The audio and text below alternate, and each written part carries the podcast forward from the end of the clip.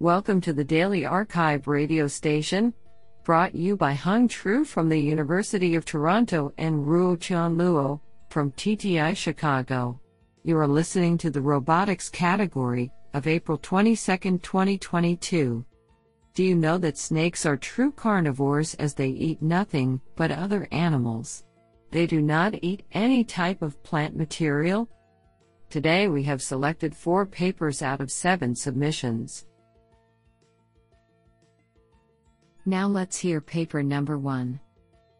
This paper was selected because it is authored by Vincent Vanhoucke, Principal Scientist, Google, and Ken Goldberg, Professor, UC Berkeley and UCSF.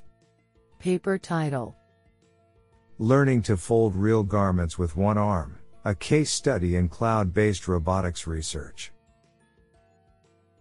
Authored by Ryan Hoque, Kaushik Shivakumar, Shrey Aeron, Gabriel Deza, Aditya Ganapathi, Adrian Wong, Johnny Lee, Andy Zeng, Vincent Vanhoucke, and Ken Goldberg.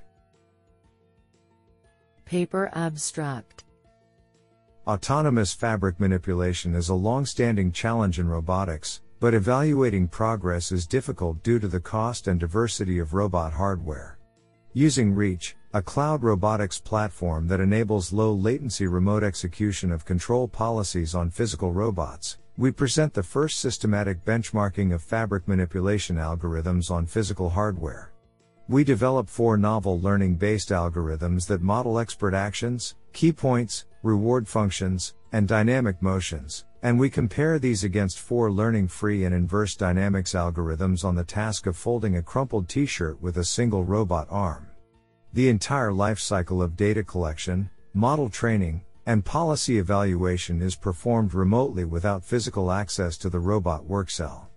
Results suggest a new algorithm combining imitation learning with analytic methods achieves 84% of human level performance on the folding task. See sites.google.com slash berkeley.edu slash cloudfolding for all data, code, models, and supplemental material. Honestly, I love every papers because they were written by humans. Now let's hear paper number 2.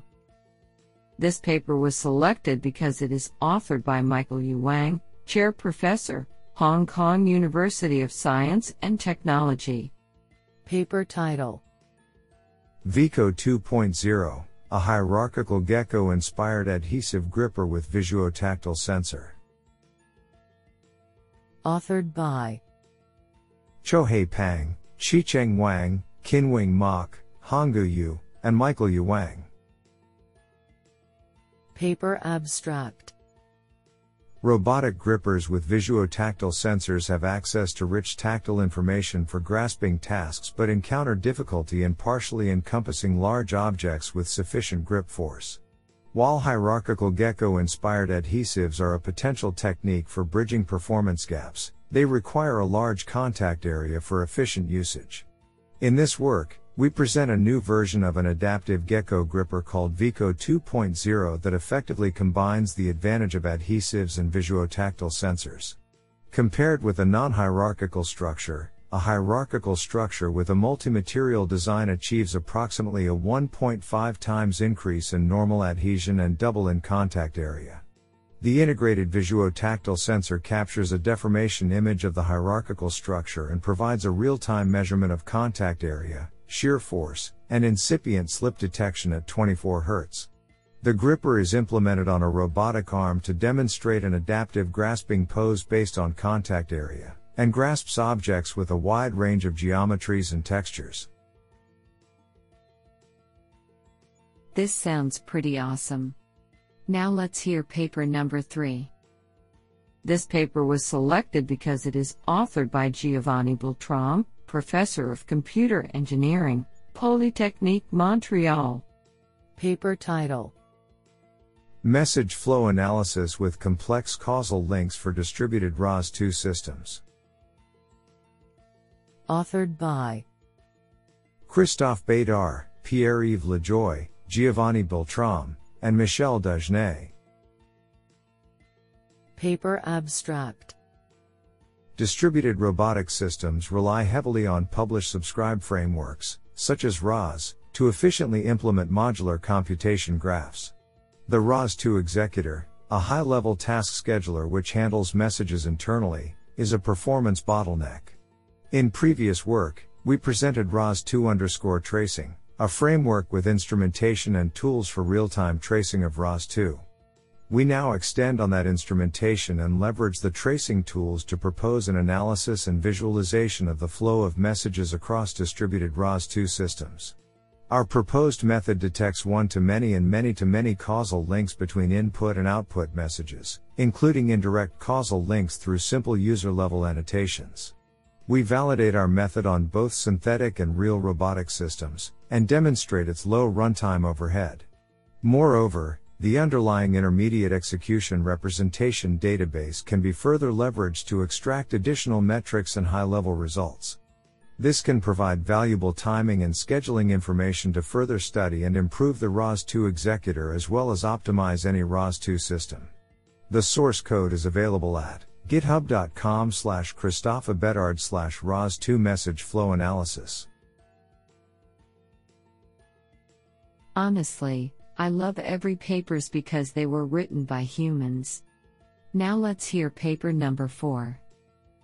This paper was selected because it is authored by Bing Ouyang, Harbor Branch Oceanographic Institute, Florida Atlantic University. Paper title Path Planning Algorithms for Robotic Aquaculture Monitoring. Authored by Anthony Davis, Srijita Mukherjee, Paul S. Wills, and Bing Ouyang.